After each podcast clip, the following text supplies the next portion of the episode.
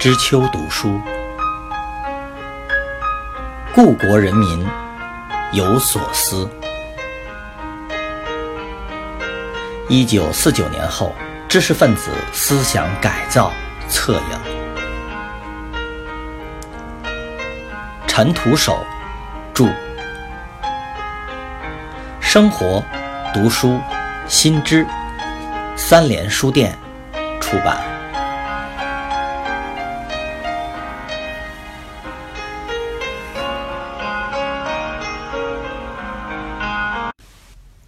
冯友兰，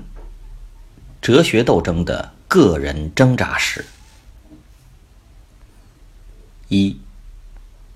细观北大哲学系1949年前后的思想斗争历程，就可以看出冯友兰始终是一位不可或缺的重要出场角色，屡批屡不倒的奇特人物。几十年来，不知被扣了多少顶反动的帽子，几番陷入落魄无缘的境地，却还能诚恳检讨之余，一再反批评，再三与人商榷。最高领导人与各个时期的文教主政者有时又待他如上宾，基层执行者又于统战政策又时而敬畏，令他在严酷的政治运动之后不时游离逃脱。但是他的人生整体状态还是呈现不堪悲怆的底色。20世纪50年代初期，冯友兰对政治性事件的表态还是相当随意和大胆，但多少又带有一点自省之意，无形中又增添了一层保护色彩。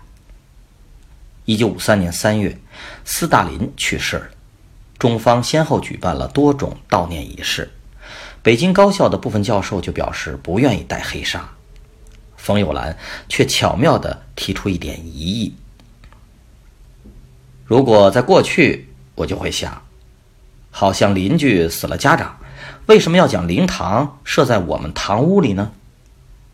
不过现在我不这样想了，知道这种想法不对。鉴于1953年3月25日市高校党委斯大林同志逝世后群众中的一些思想问题，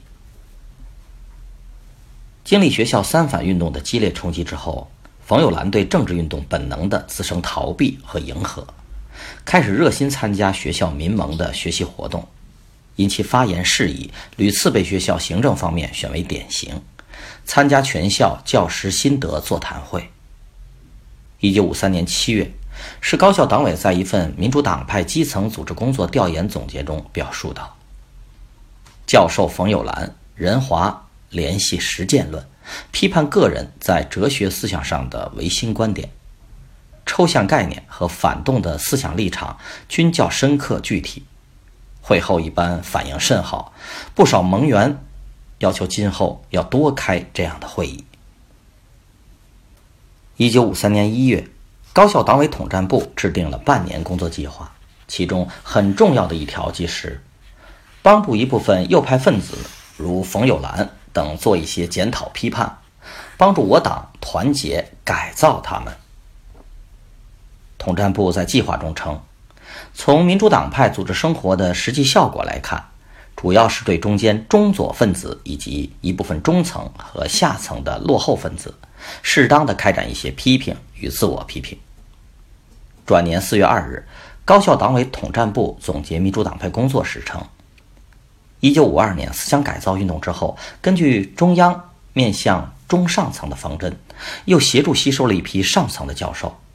其中有些是我们有意识的让民主党派吸收进来的右翼分子，如冯友兰、吴景超等。由于思想改造运动之后觉悟有所提高，因而要求加入相当的政治组织，以期进一步受到锻炼和教育。统战部分析说，从左、中、右三类人参加民主党派活动情况来看，进步骨干在思想作风上表现焦躁，看不起中间的落后分子，有脱离群众的现象，希望把民主党派办成和共产党一样，否则觉得不够味儿。中间分子要求政治活动适可而止，以免妨碍自己的业务发展，有别于进步、中间两类。统战部则认为，像冯友兰这样的右翼分子大体上则比较积极，有上进的表现。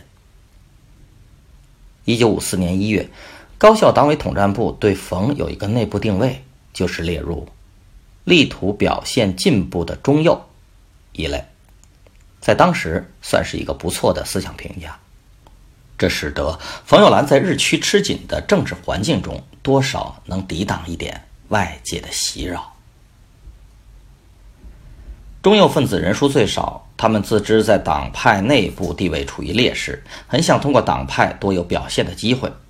好丢包袱、摘帽子，基于统战之列。如冯友兰、潘光旦等都力图表现进步，主动检讨自己过去的反动学术思想。鉴于高校党委统战部关于北京市高等学校中民主党派工作的报告，50年代初期，在市委高校负责人的内部讲话中，一涉及高校统战工作，往往都会提及冯友兰的大名，但没有带着什么恶意。譬如市委宣传部部长杨树1953年10月在高校党委干部会上做题为《高等学校中党组织的任务》的报告，承认了老学者的学术价值和长期斗争的意义。有些教师有学问，掌握了不少资料，既掌握不少过去的文化遗产，我们让他们教书研究对我们有好处。让冯友兰教哲学，我们假设是读古书，观点不正确的可以批判，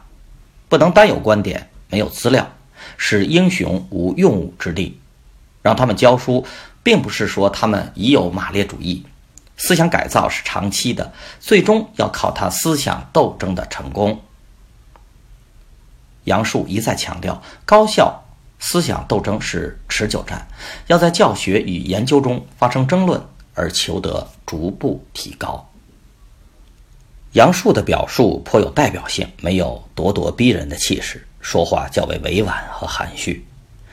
中共高校组织当时把思想改造还仅仅是做学习和提高的意味，除了1952年配合院系调整刮起打压之风之外，较长时期内所谈的言语多带有勉励之意。斗争艺术不像后来那么纯熟和凶狠，目的性那么明确。而且高校党组织的操控能力从整体来看还比较弱化，基层干部对斗争实践的渴望和执行力还没有以后那么强烈。这是一段难得特殊的磨合期，双方角色都在砥砺变换之中，酝酿已久的主政者似乎在寻找出手的历史机会。